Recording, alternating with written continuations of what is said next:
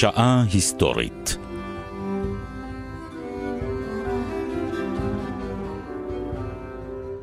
שרל הנועז מדי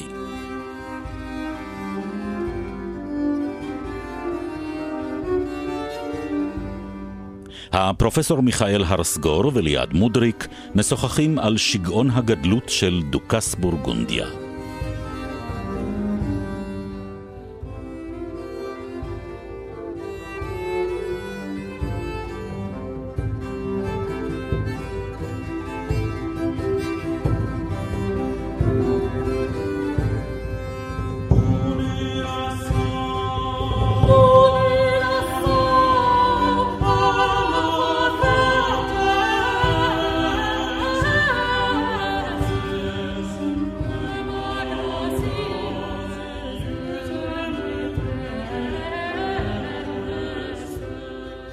שלום פרופסור. שבת שלום. אנחנו באחת התוכניות הקודמות הזכרנו דמות שהיום נרצה להתמקד בה יותר. בדיוק. דמותו של שרל הנועז היא מוטלת בספק. מוטלת בספק מבחינת קיומו או מבחינת... היא מוטלת בספק לא מבחינת קיומו, אלא מבחינת פועלו. קודם כל עצם השם שלו. בעברית הוא נקרא שרל הנועז, אבל זה תרגום מצרפתי. אבל בצרפתית המילה תמרר איננה נועז, אלא נועז מדי. כלומר, התמרר יש גם אבק של נבואה שהכל ייגמר רע. אז זה שם תואר שלא בהכרח מפאר את מי שמחזיק בו, אלא להפך, מבקר אותו. בדיוק. ומאוד מעניין שהיסטוריון צרפתי של המאה ה-15, בשם תומא בסה, אשר כתב עליו בראשית דרכו, כותב, ואני מצטט, הוא היה גם יורש השושלת ולואה מצרפת, אבל גם על ידי נישואים יורש שושלת פלנטג'נט מאנגליה. גם היה יורש את שתי השושלות הללו. אני נאלצת לעצור את הציטוט, כי אני חושבת שרוב מאזיננו אולי לא מכירים על בוריין את שתי השושלות, וכדאי אולי לתת מילה קטנה של הסבר על כל אחת כן, מהן. השושלת הצרפתית הייתה זאת שבאה ממלכי צרפת, שחילקו ירושתם לבין כמה נסיכים דוכסים, שעה שבאנגליה שלטה שושלת ממוצא צרפתית, ככה שהם נפגשו, הם דיברו צרפתית, והם היו עוינות, והם ניהלו את המלחמת מאת השנים. כלומר, בית. ולואה זה בית המלוכה הצרפתי שאנחנו כולנו זוכרים אותו. כן. זו, אלה בעצם מלכי צרפת ששולטים בתקופה הזו שבה אנחנו מדברים, בדיוק. שזה אה, המאה ה-14, המאה ה-15, בדיוק, כן. בסביבה הזו. והשושלת האנגלית נקראת שוב, פלנטג'נט, באנגלית פלנטג'נט, אבל למעשה המושא של השם הוא צרפתי פלנט אג'נה. פלנט זה צמח, וז'נה מין פרח כזה. והם קיבלו את השם הזה בגלל מה שהם גידלו בגנם, את הצמח הזה שהם, ודרך אגב, צמח מאכל. ואיך הצרפתים האלה הגיעו לשלוט באנגליה? על ידי ירושות, וזה מאוד מסובך, ובזה אני לא רוצה להיכנס. בעיקר עד הסוף, השושלת האנגלית הפכה אנגלית, אם כי כל הזמן דיברה צרפתית, והסיפור המפורסם ביותר זה שכאשר אה, המלך אדוארד השלישי רצה לייסד מסדר אבירים, זה גרטש, בגלל פרשה שאני הזכרתי אותה, שהדוכסית מסלסברי ברוקדה איבדה, אפשר להגיד חלק של חסאיתה, ש- והאצילים צחקו, אז אדוארד השלישי אמר בצרפתית, או ניסואה כי מה ליפונס, חרפה למי שחושב דברים לא יפים. ואני כרגע מייסד כאן מסדר אבירות. כמה אתם כאן בחדר? 36. ובכן, יהיו 36 אבירי המסדר שאני מייסד, וזה המסדר שקיים מעצם היום הזה. כלומר, כל מסדר האבירות הזה החל בגלל חצאית אחת שהתרוממה אל על, וכמה... אה, לא, זה לא, אני חושב שהיא ירדה למטה. ירדה למטה. כן. ירדה למטה וחשפה את מה שמתחתיה, וכמה גברים שלא הצליחו לשלוט בצחוקם. בדיוק. ועל כן בסיסמה שעד היום היא רקומה בצרפתית. בצרפתית? בוודאי. באנגליה? כן, מה אתה סח? כי עדות השלישי דיבר צרפתית. עוני סווה, כי מה לי פונס, עוני, בושה. כי מה לי פונס, חושב רעות. חרפה למי שחושב רעות. זו סיסמה נהדרת. וכך בעצם נולד קוד הכבוד של האבירים. כן, אבל יפה. הסיבה היא לא כל כך מכובדת. למסדר שעליו אתה מדבר קוראים למעשה מסדר הבירית. בוודאי. בירית כמו ביריות, מה, בגלל אותה חצאית שירדה? באנגלית המסדר נקרא הגרטר. גרטר זה חלק של הלבוש הנשי בירית. של ימי הביניים, בעברית. כן. כן. אבל הצרפתים שלא קשורים בגדי נשים, קראו לזה סן מישל, הפטרון האלוהי של צרפת. למה הוא פטרון אלוהי? מפני שהשטח שלו, האי הקטן הזה בתעלה האנגלית, לא מכוסה על ידי הים, ותמיד מחזיק ממ"ד.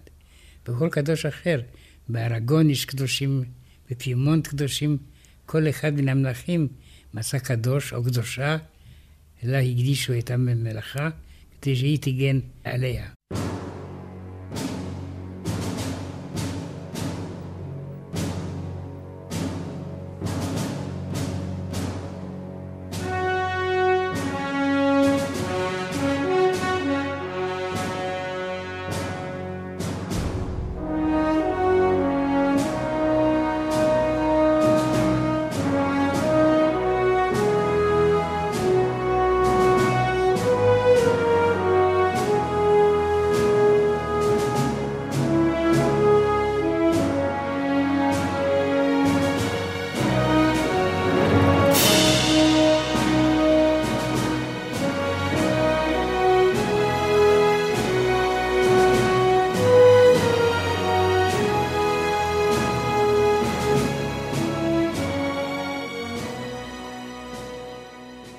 מעניין שעוד בראשית קריירה של שרל הנועז, הטמרר, כן. היה היסטוריון צרפתי, תומאס בסה. שחיבר למעשה בין שתי השושלות האלה. לא, תומאס בסה היה כותב קרוניקות. כן, והוא הוא טען ששרל הנועז מדי, למעשה הוא תולדה של שתי השושלות יחדיו. כן, זה הוא לא טען, זה, זה נכון. עובדה, כן. כן. אבל הוא טען שהעובדה הזאת הכניסה בו, בשרל, גאווה כזאת, שהוא לא היה מוכן לדבר עם אף אחד. ולמעשה ההיסטוריונים חושבים שזה סיבת סופו. מה, שיגעון גדלות כזה? כן, בדיוק. שיגעון גדלות שלא הייתה מוצדק על ידי גדלות. הוא מאוד מעניין שהוא התחיל גם באופן אידיאולוגי. הוא טען שזה לא נכון שדוכסות בורגונדיה היא ערך של צרפת, אלא בורגונדיה זה העיקר, שצרפת גנבה ממנה את הבכורה. אנחנו שוב צריכים, נדמה לי, לעצור למען הבהרה. קודם כל, מהי בעצם דוכסות בורגונדיה? היא חלק של צרפת. כמה מחוזות של צרפת, מחוזות פוריים, וזה תואר של כבוד, או תואר אצולה, כן, שמוענק למי ממקורביו של המלך שעובר בירושה, נכון? הבן, הבן, אחד הבנים. אחד הבנים של המלך הוא הוא תמיד דוכס הדוכס. בורגונדיה. הבנתי. והיו ארבע דורות של דוכסי בורגונדיה. אי אפשר להגיד עליהם שהם עזרו למלוכה הצרפתית, כי הם מרדו נגדם, וגם נרצחו, והם היו גורם של אנרכיה. אז תמיד דוכסות בורגונדיה הסב הצהרות למלך צרפת. כן, אבל היא גם הסבה הצהרות לעצמה, מפני שהיא פיתחה אידיאולוגיה, ואומרת, אנחנו העיקר, ולא צרפת. צרפת ניסתה כל הזמן למנוע מבורגונדיה את זכות הירושה שלה. למעשה היו ארבעה דורות של נכסים בורגונדיה, שלא לא עשו חיים קלים למלך צרפת. אז כששרל הנועז יוצא נגד מלך צרפת ואומר דוכסות בורגונדיה יש לה זכות קיום משל עצמה והיא לא חלק מצרפת, הוא בעצם ממשיך מסורת אה, עתיקה כבר. כן, אבל רוצה להגיע לזה לסופה. הרי למעשה מכריז כן עצמאות של צרפת. וכאן יש דבר אחר. דוכס בורגונדיה סבל מאוד מן העובדה שהוא לא היה מלך. אבל מי נותן... באמת משהו שמסב הרבה סבל. כן. בעיקר אם אתה רוצה להיות מלך. לעצמך. מה היה קורה לך? לשמחתי רבה אין לי יומרות מהסוג הזה. כן, אבל דרך אגב, היום בסקנדינביה יש כל מיני שעשועים על בתי המלוכה, והם לא כל כך מסוכנים, כי זה לא קשור למלחמה. אבל כאן יש לנו דבר אחר. דוכס בורגונדיה התחיל להרצות לגדולי דוכסותו בבירתו בדיג'ון. היה מסביר להם שבורגונדיה זה עיקר, שצרפת התנפלה עלינו ורצה להוריד אותנו מתהילתנו. וכך הוא פיתח אידיאולוגיה בורגונדית שהייתה אנטי-צרפתית, והיום בצרפת כמובן ההיסטוריונים לא אוהבים את זה. היה ברור שברגע ההכרעה הצבא הבורגונדי לא יילחם למען צרפת, אלא תילחם נגד צרפת. אני שוב מנסה להבין איך זה עבד מבחינת מארג הכוחות. לכל דוכסות כזו. יש צבא. יש צבא, לא רק לדוכסות בורגונדיה? לכל אחת. כמה דוכסויות יש? היו ארבע, חמש, אבל אחרי מותו אה, של המלך הקודם, פרסה מה שנקרא לגר פול. המלחמה המשוגעת, כאשר הדוכסים הללו רצו להתמרד נגד מלך צרפת, זה דבר לא הצליח. מכל הפרשה הזאת, היחידה שיצאה כשידה פחות או יותר על העליונה, הייתה בורגונדיה, מפני שראו שיש כוח צבאי נוסף לזה. יש כאן דיפלומטיה סודית אחרת. דוכס בורגונדיה רצתה להתחבר עם הקיסר הגרמני. מדוע? מפני שרק הקיסר יכול להעניק תואר מלך. ועל כן הייתה פרשה מפורסמת, כאשר לדוכס בורגונדיה שר הנועז, כן. נועד שהקיסר הגרמני עומד להשתהות בעיר גרמנית מסוימת, הוא מיהר לנסוע לשם, דיבר עם הקיסר, רצה לשכנע אותו שאנחנו ראויים למלוכה. שלמעשה יהפוך אותו למלך, יכתיר אותו למלך עצמאי. כן, וקרה דבר מאוד מעניין, שעד היום יש גל של צחוק, של לעג בצרפת. כאשר שהקיסר הבין למה מתכוון דוכס בורגונדיה, אמר לו, טוב, הערב דיברנו, מחר בבוקר נתעורר ונמשיך לדבר כדי להרגיע את דוכס בורגונדיה, אבל באותו לילה... הוא ברח. הקיסר ברח עם כל צחוק. וכאשר בבוקר התעורר דוכס בורגונדיה, לא היה קיסר. וזה היה זעם היום, והרגשה שנהגו לו. אבל אני לא מבינה, לקיסר גרמניה יש סמכות כן. לקבוע מי יהיה מלך במקומות אחרים בעולם? אל תשכחי שהקיסר הזה הוא קיסר האימפריה הרומית הקדושה. כלומר, היורשת של האימפריה הרומית, שלא הייתה כל כך קדושה, אבל עכשיו היא אימפריה נוצרית, ועל כן הוא טוען שאני באמת הקיסר היחידי, ואני יכול להעניק תואר מלכים לאחרים. והמלכים האחרים כיבדו את זה. כן, אבל הוא היה אדם חלש, כך שלא כל כך השפיע. המלך הצרפתי באותה תקופה הוא מלך העכביש? כן, כן. ולמעשה המלך העכביש שמח שדוכס בורגונדיה הסתבך בעצמו, ומה שיביא לאובדנו, מה שקרה בדיוק. קודם כל ההשפלה הזאת של ההיעלמות הפתאומית של הקיסר מן העיר, ששם הוא חייב כאילו להעניק לדוכס בורגונדיה תואר מלך. כן. ודוכס... זה, זה מצחיק, זה מזכיר קצת, אתה יודע, כמו אצלנו את שמעון פרס שהלך לישון כשהוא מנצח בסקרים והתעורר בבוקר כשביבי נתניהו ראש הממשלה, אז דוכס בורגונדיה הלך לישון באמונה שהוא הולך להיות למחרת מוכתר למלך, הוא מתעורר, הוא מגלה שהוא נשאר לבד במערכה ואף אחד לא נמצא לידו. כן, ההשוואה היא די אכזרית, ואני מסתייג ממנה. רשמתי לפניי. כן. לא השוויתי בממדים אחרים, רק ספציפית בסיטואציה הזו, שאדם הולך לישון בתחושה אחת ומתעורר למציאות אחרת לגמרי. על כן הוא רצה מה שההיסטוריונים הצרפתים אומרים, לאנוס את ההיסטוריה.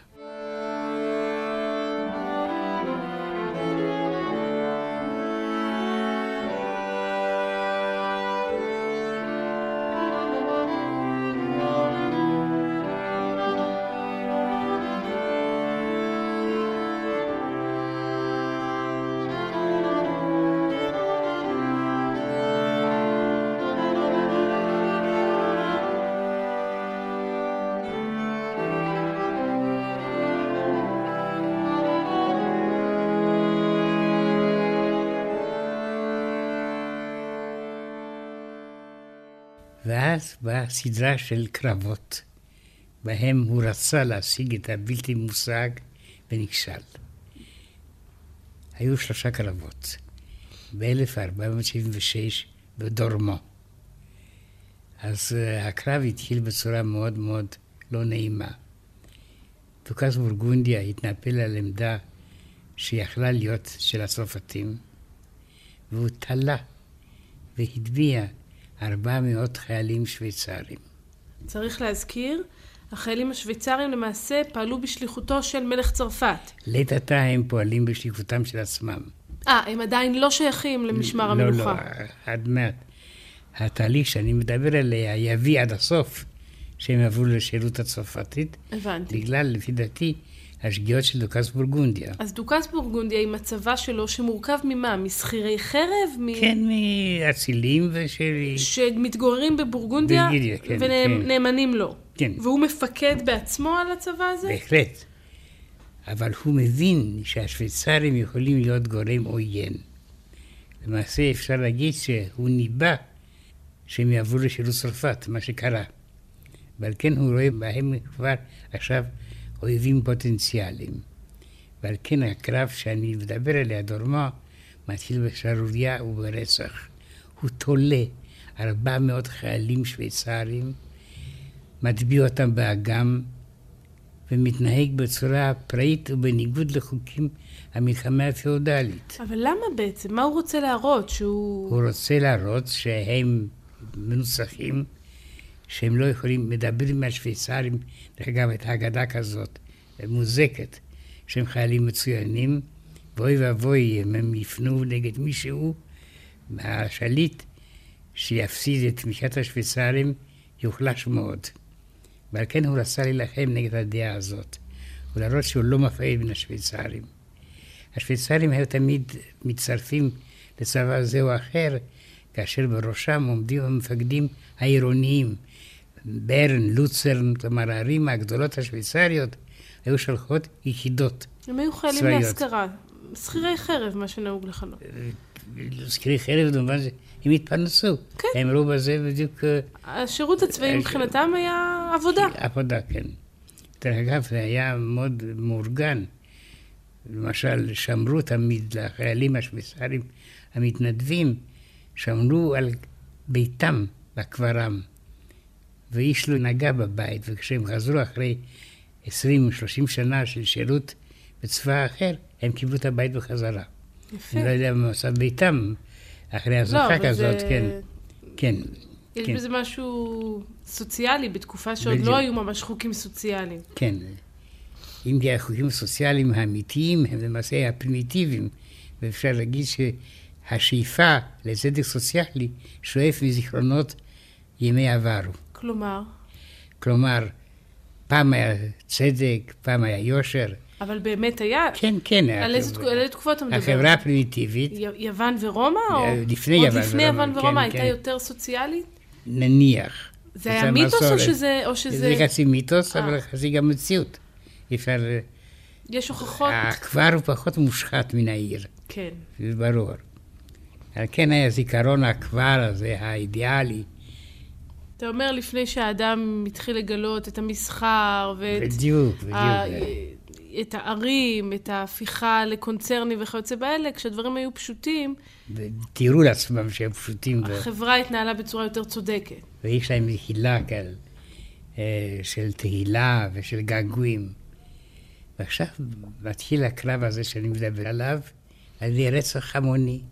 מפני דוכס בורגונדיה נותן פקודה להרוג מקסימום שוויצרים שתופסים אותם ליד העיר הזאת, והוא מחסל כ-400 אבל מה שאני. לא מבינה זה מה יש לו נגד השוויצרים בסיפור הזה. הוא- זה רק הפגנת כוח? לא משנה היה לו מי יהיו החיילים שישלמו את קודם המחיר? כל הוא ידע על המשא ומתן בין השוויצרים לבין הצרפתים. ולכן הוא רצה למנוע, לסכל את המהלך הזה, והוא הוא פגע... רצה להפחיד את הצרפתים על ידי פגיעה בשוויצרים. אני לא מפחד מהשוויצרים שלכם, אני מחסל אותם. ומה היה רצח המוני בניגוד לחוקי המלחמה. מה היה נהוג אז? כלומר, היו חוקים של מה ש- מותר ומה אסור לא- לעשות? לא, לא הורגים חיילים, לא מתנפלים עליהם ומשליכים אותם לאגם. אבל מלחמה זה בדיוק זה, לא? מלחמה זה להרוג חיילים. לא, מלחמה זה לפי החוקים, חייב להיות הכרזת מלחמה, ויוצאים לקרב, אבל הבנתי, לא... פה לא להתנ- היה את כל העניין. אבל אה, התנפל על השוויצרים, שעדיין לא חיילים, אלא סתם איכרים, זה כמובן משהו בניגוד למוסר הכללי. אבל אלה היו חוקים ממש מעוגנים, כלומר, למשל, אפשר היה עכשיו להעניש את שרל דוכס בורגונדיה, או בעיני- שאלה היו נורמות מקובלות? לא, ו- לא, בעיני האצילים, מה שהוא עשה היה בניגוד המוסר, ועל כן הייתה הרגשה שהנקמה תבוא. בעיקר שהשוויצרים הגיבו בצורה מעניינת. הם התכנסו בהמוניהם מול ארמונו ז'ל וצעקו דורמו, דורמו, כלומר, במקום העיר, ששם הוא ביצע את הפשע שלו.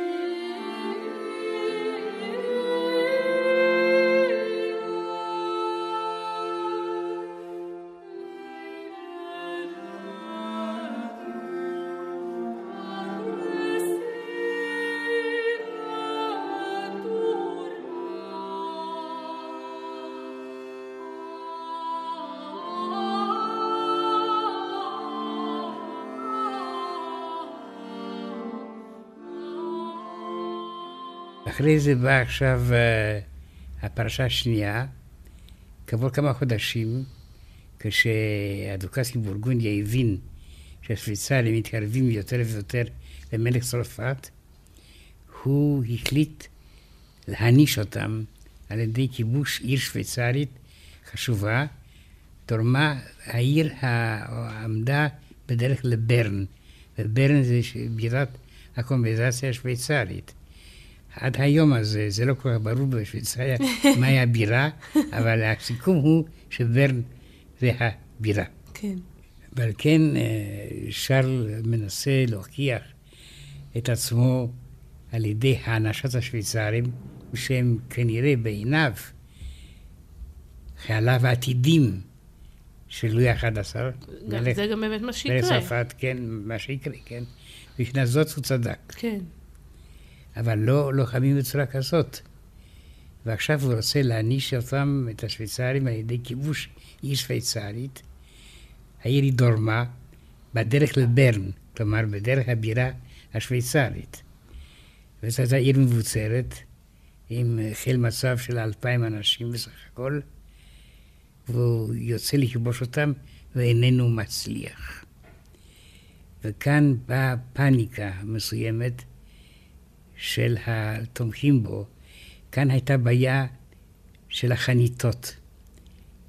החיילים הצטטו בחנית, אבל ההתפתחות הנשק הזה היא כזה שלמעשה היו חניתות של ארבע מטרים והגיעו לחניתות של שישה מטרים, שאדם אחד לא יכול לשאת אותם. כלומר, חייבים להתקלקד מספר חיילים כדי שיישאו את החנית הזאת העצומה והכבדה. כן. נשק כבד של התקופה. והשוויצרים מצוידים בנשק הזה, החניתות של שישה מטרים אורך. זה ידוע לנו כי הם שמרו עליהם.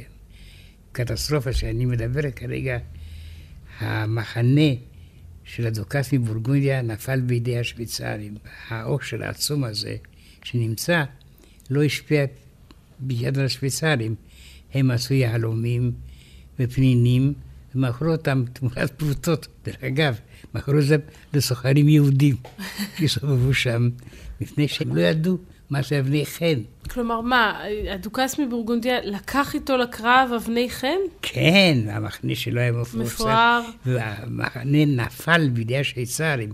פתאום ראו אוהל עם רקום זהב, אדום, דרך אגב, ארגמן, האוהל היה מארגמן, כן. וזה גם כן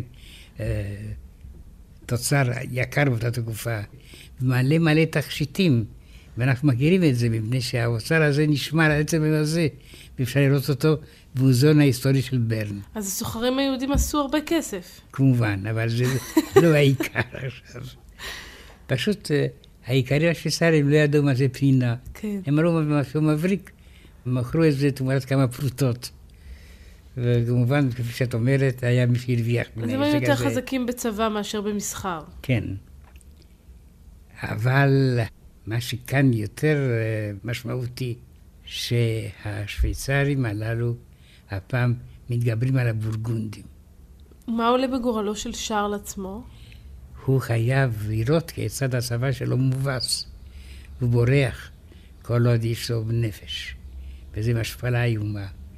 כולם צוחקים עכשיו על לוקאס בורגונדיה, ואז בא לו גם הכינוי תמרר, כלומר, נועז וידי.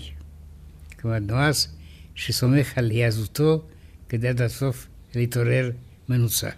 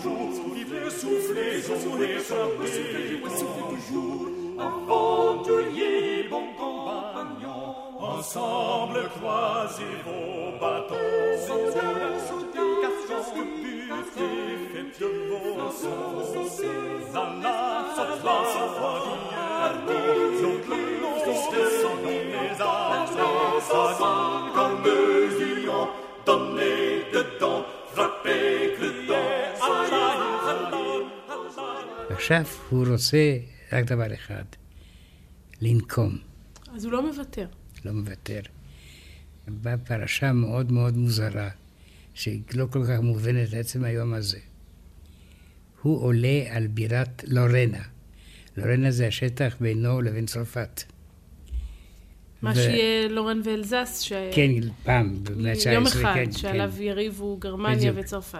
עכשיו יש דוכסות לורן. הנשיא של לורן, רנה השני, הוא בחור צעיר, בלתי מנוסה.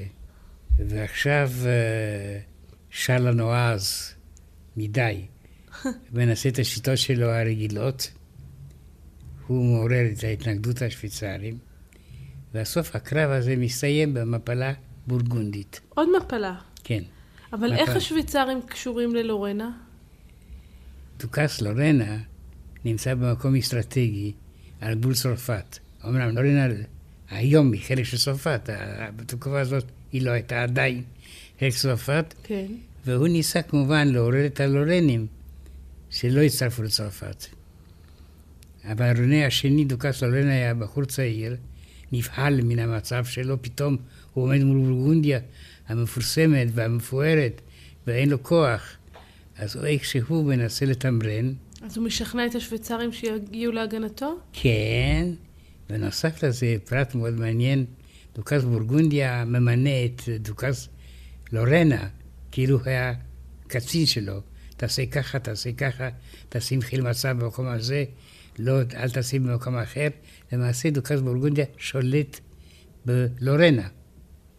ועד הסוף, בצורה מאוד מאוד uh, בלתי חוקית, הוא מכריז על עצמו כדוכס לורנה.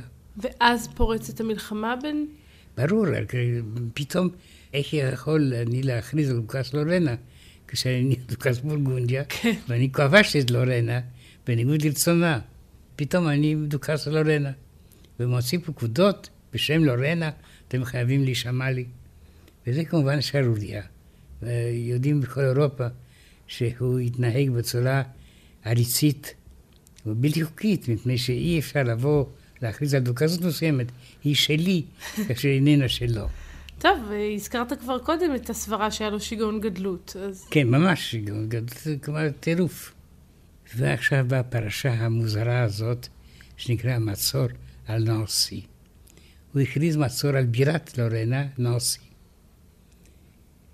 והצליח איכשהו לשתק את ההגנה הלורנית, מפני שהלורנים פתאום שומעים שבורגונדים עולים עליהם, הם נפעלו והיו מוכנים להיכנע. אבל בקרב הזה, בצורה מאוד מוזרה, הבורגונים מתמוטטים.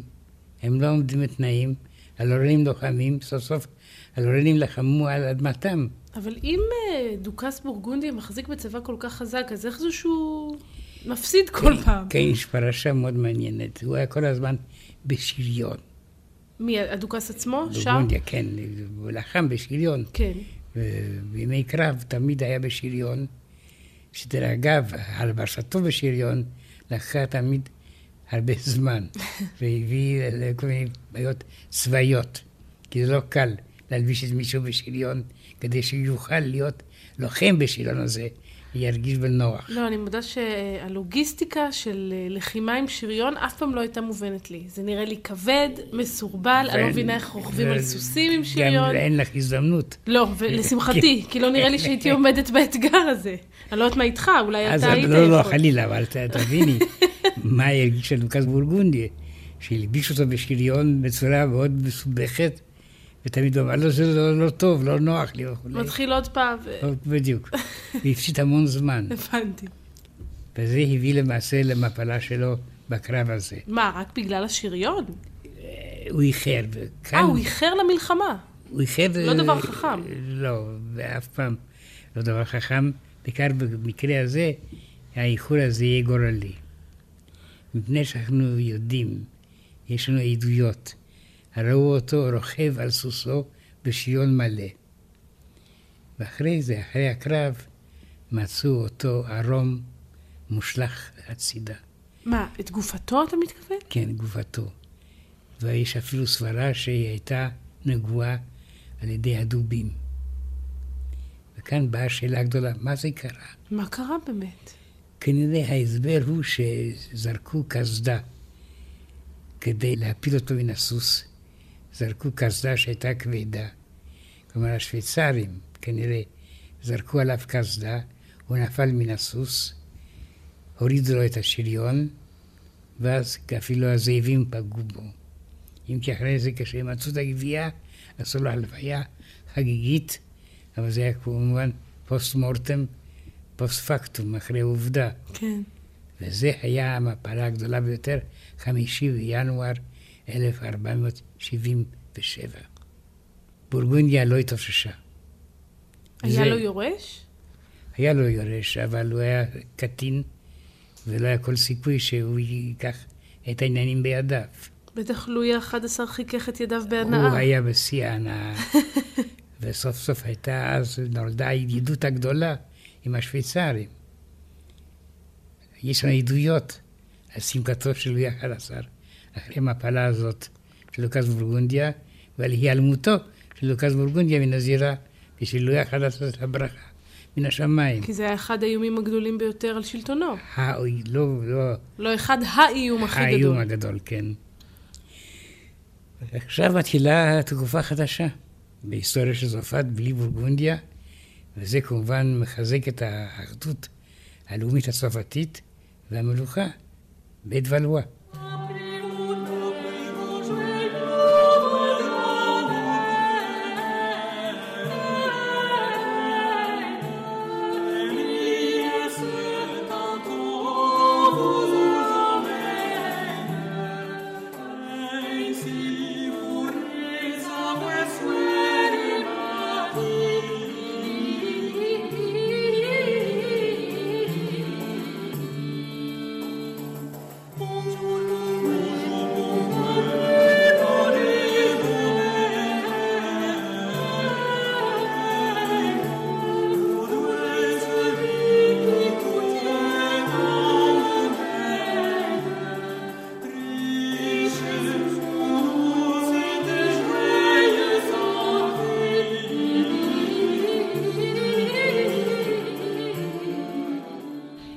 קודם שדובר על כך שאולי היה לו שיגעון גדלות, ודיברת על אותו היסטוריון מהמאה ה-15 שאפילו ציין את זה במפורש. יש תמיד ניסיון היסטורי לחקור את מידת שפיותם של שליטים כאלה ואחרים. אני חושבת שבכמה תוכניות כבר הזכרנו את המחקרים, נגיד על היטלר, שטוענים שהוא סבל ממצבים נפשיים כאלה ואחרים, ממצבים בריאותיים שונים. אני אנחנו... רוצה לציין שהיטלר נוצח. אנחנו זוכרים כן. שהוא נוצח, לשמחתנו הרבה, טוב. חבל שלא מוקדם יותר. אבל כמה אפשר לייחס אמינות למחקרים היסטוריים מהסוג הזה, שלאחר מעשה באים ושופטים את הבריאות הנפשית של אדם? אני רוצה להגיד לך שעצם העובדה שהיטלר ידע שייכנס למלחמה גם עם ברית המועצות וגם עם אנגליה ואמריקה, וכל זאת יצא למבצע ברברוסה, זה לא סימן של בריאות נפשית, או של אפילו של האחיזה המציאותית של המצב. כלומר, אתה בכלל לא מדבר על הערכה נפשית, אתה אומר המעשים שהאנשים האלה עשו. היו אה, חסרי סיכוי כל כך, נגיד במקרה של שרל הנועז מדי, מטורפים כל כך, לא מקובלים כל כך, שחייב להיות שעומד מאחוריהם איזשהו סוג של טירוף? לפי דעתי כן. והעובדה שהאימפריה של בת אלף השנים של היטלר נמשכה 12 שנים בסך הכל, ונגמרה בקטסטרופה, זה חייב להיות עדות והסרה לדורות הבאים. היו כאלה בתקופת אה, דוכס בורגונדיה שניסו לקרוא תיגר על המנהיגות שלו, לומר, תשמע, מה שאתה עושה... הוא היה דיקטטור, הוא לא... בארצו היה דיקטטור.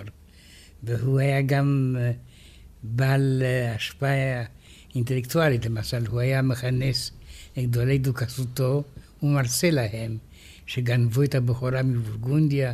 למעשה בורגונדיה היא חייבת להיות במקום צרפת, ולא להיות חלק של צרפת. אבל אנשים ו... הלכו אחריו, הוא שכנע אותם. כן, ואז עד הסוף באה ההכרעה הסופית.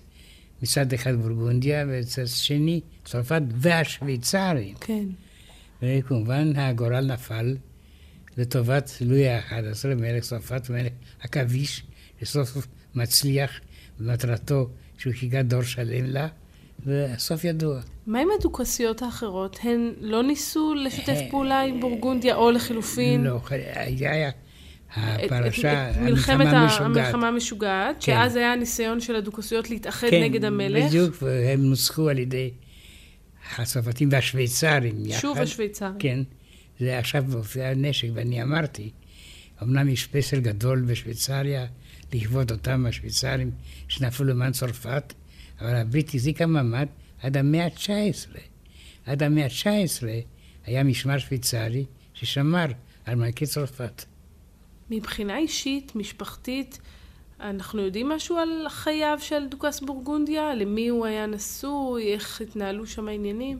כן, העובדה היא שלא היה לו בן יורש. לא היה לו בן בכלל? לא, הייתה בת. אה, הייתה בת. מריה מבורגונדיה, שהיא הייתה באמת היורשת, והיא ירשה אותם החלקים של בורגונדיה שהפכו חלק של האימפריה האבזבורגית.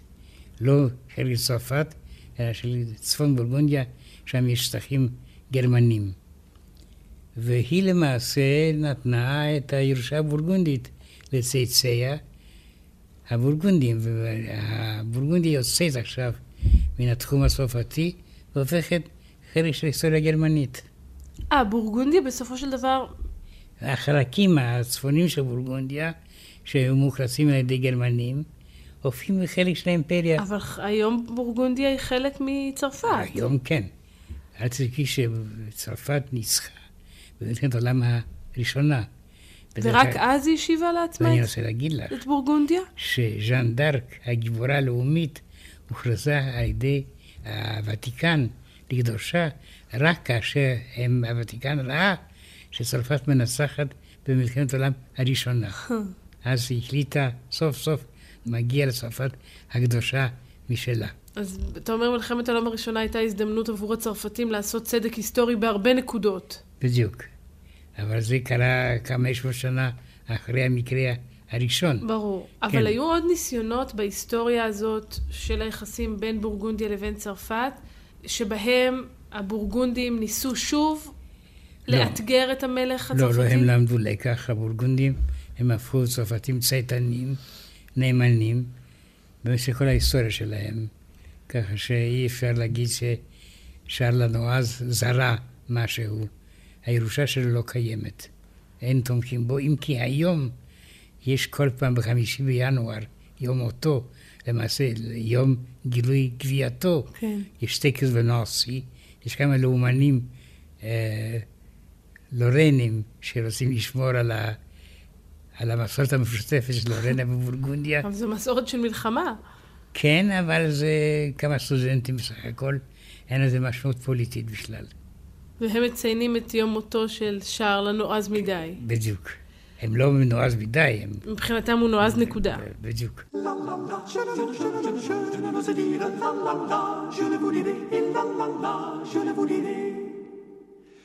Il est un homme en nos villes qui de sa femme est jaloux. Il n'est pas jaloux sans cause, mais il est cocu du tout. Et la la la, je ne, je ne, je ne, je ne, je ne n'ose dire la la la, je ne vous dirai, la la la, je ne vous dirai. לואי ה-11 עכשיו נהנה משקט עד סוף ימיו כמלך? עוד איך, כן. ועכשיו בא לו הכינוי הזה, העכביש העולמי, שהוא רשם ולכד ברשת שלו את כל מי שהיה יכול להיות אויב ועוין, והוא, אני אמרתי שהוא תמיד דאג גם לייצור החקלאי, והיו לו גישות לגמרי לא של מלך פאודלי, אלא גם של מנהיג מודרני. ייצור, מחירים, חלק חומרי, ולאחר זאת אה, יגידו שעד המלך הרביעי, שטען שכל עיקר חייב לבשל לפחות פעם בשבוע, תרנגול בסירתו, שהנה הנה זה המלך השני, שיש לו הרגשה של גישה חברתית להמוניו. אז מה שאתה אומר זה שלואי ה-11 לא הצטיין רק בחיסול האיובים מבית וחיסול האויבים מבחוץ, וסיפרת בתוכניות הקודמות איך הוא למעשה שילם כסף למלך אנגליה כדי לסגור את הסכסוך ביניהם. הוא לא היה חזק רק בעניין הזה של דיפלומטיה ושמירה על השלטון, אלא גם בפיתוחה של צרפת. אני רוצה להגיד לך, עצם העובדה שאת הזכרת, ההצעה לשלם כסף למלך אנגליה, זה היה פנטסטי. הרי ככה יכול לפתור את כל הסכסוכים בעולם, על ידי משא ומתן כספי. וזה, הוא היה מאוד מאוד מתקדם ומודרני, לגמרי מחוץ לתקופתו. אז איך מסבירים את זה? כלומר, אנחנו כבר מדברים עליו לא, כמה תוכניות. איך פתאום נולד מלך שמשנה את כללי המשחק? הוא היה חכם, הוא היה הוגה, הוא היה מבין, הוא הסיק מסקנות. למעשה, ייתכן מאוד שמה שהוא הרגיש, הרגיש גם אחרים, אבל לא העזה להגשים את זה על הקרקע. לא כן היה, מפני שסוף סוף הוא ניצח את האויב המסוכן ביותר. בעיקר אנחנו חושבים שהוא היה לא כל כך שפוי, דוכס בורגונדיה. והגדולה הזו שלו, של לואי ה-11, הוכרה כבר בימי חייו? כלומר, המלכים האחרים, ההמונים בצרפת. כן, מאיפה בא לו השם? העכביש העולמי. העולמי. כן. כלומר, הם ידעו שהוא עכביש, והוא מנסה ללכוד אותם ברשת שלו. כן. והם הסכימו פחות או יותר להיכנס למשחק ולשחק לפי הכללים שלו. וגם הקטסטרופה הסופית, ההיעלמות הטרגית הזאת, העובדה שגבייתו נמצא, כן או לא, אכולה על ידי זאבים. של דוכס בורגונדיה. של בורגונדיה, זה היה משהו כל כך מנוגד לפאר ולשחצנות, שהוא מילא את אירופה באיומיו ובשרותיו, שכל אירופה למדה ונדהמה מן התוצאה הזאת, מפני שכאן בא, מה זה עילוי החדש? ניצחון השכל הישר.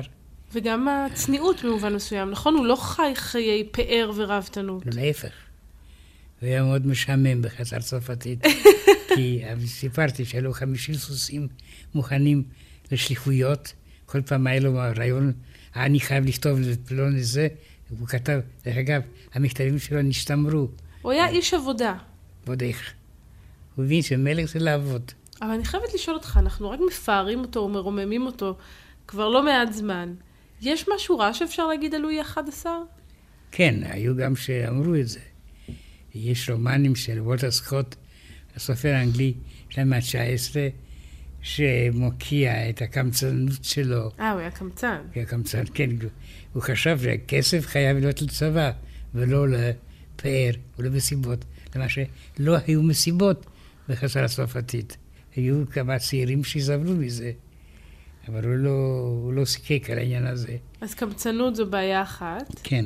היו עוד אני בעיות? גם סיפרתי שכאשר הוא הופיע בציבור, אנשים אמרו, כל זה הביגוד המלך. שלו לא עולה 20 פרנקים. הוא היה מאוד פשוט. אבל דווקא בהקשר הזה יכול להיות שזה באמת חיסרון, כי ההמונים, בטח אז, אני משערת, היו זקוקים לדמות של מלך שאפשר להעריץ, הם או שלא. קיב- קיבלו את פרנסואה הראשון, שלחם בשוויצריה, וחזר ונוצח. רק רגע, מאיפה הגיע לנו פרנסואה הראשון? הוא היה יורש. הוא הבן של לואי ה-11? הוא לא בן, דרך אגב, זה מה שמעניין, זה שהוא בנו של מישהו שאף פעם לא טען לכתר, אם כשהוא היה יורש הכתר. דוכס אחד. עכשיו, למשחק הלידות והמיטות המשונות, הוא היורש, והוא יהיה יורש מאוד מעניין. הוא יהיה מאוד אהוב על העם, הוא היה מפואר, הוא היה אתלט, היה אף גדול, והעם קרא לו המלך עם האף הגדול. כמחמאה, אני מבינה. בדיוק, כאשר בשם הוא אנשי הגיע, האף הגדול אה, כאשר הוא נכנס מתרגשת. לפריז בתור מלך, הוא היה בבגדי כסף, מבריקים, והוא זרק כסף להמונים. בקיצור, ההפך הגמור מלואי ה-11. בדיוק. לואי ה-11 היה מעדיף להתאבד, כסף להמונים. כן. אבל uh, היום פרנסואה הראשון נכנס כמלך מפואר, הוא בנה חלק של הלובר, אבל ההישגים הפוליטיים שלו היו מעטים מאוד. ואחרי זה בא ההנרי השני, שעכשיו צרפת נכנסת לתקופת הרנסאנס, היא למדה מאוד מאיטליה. אני מצאתי מכתבים שכתבו האצילים הצרפתים שנכנסו לאיטליה, לנשותיהם שנשארו בצרפת. גברת, אם יש גן עדן האדמות, זה פה, באיטליה. כלומר, הם, מי הם היו? הם היו אנשי ימי הביניים, שפתאום נכנסו לתקופת הרנסאנס. אני מתארת לעצמי שזו חוויה מדהימה, פתאום אושר כזה אחרי חושך זה... כן. שוב, צריך לומר לטובת ימי הביניים, שהיום כבר בהיסטוריה לא מייחסים להם רק חושך ובערות, אבל בכל זאת אין להשוות לפריחה של הרנסאנס. זה נכון, אם כי אני רוצה להגיד לך שהקתדרה של שרטה למשל, שהיא קתדרה גותית, היא מפוארת. וזה נכון שהם למדו תנ"ך והיסטוריה מן החלונות הצבעונים. הם היו, העם היה אנאלפביתי, אבל החלונות דיברו אליו. הוויטראז'י. והוויטראז'ים, כן, למדו את העבר התנ"כי, אפילו ההיסטורי, מן הוויטראז'ים הללו, שהם היו בתי הספר הראשונים של המוני העם, והם עד היום מאוד מאוד יפים ומפוארים, ותענוג לטייל בקתדרלה.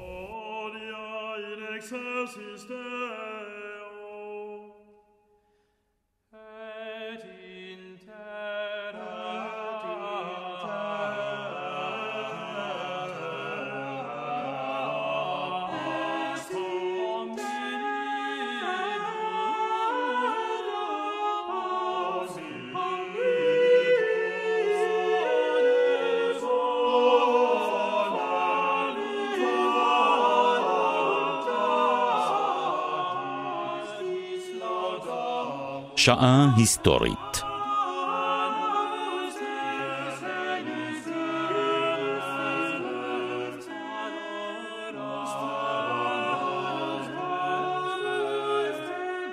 שרל הנועז מדי.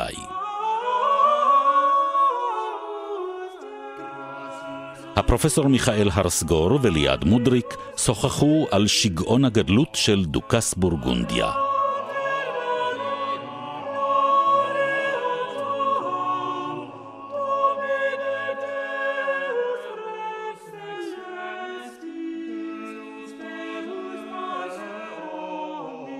עורכת דרור שרון.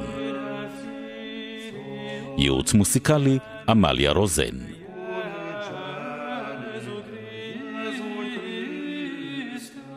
ביצוע טכני אופירה יעקב, נווה בראל ועידן סביליה.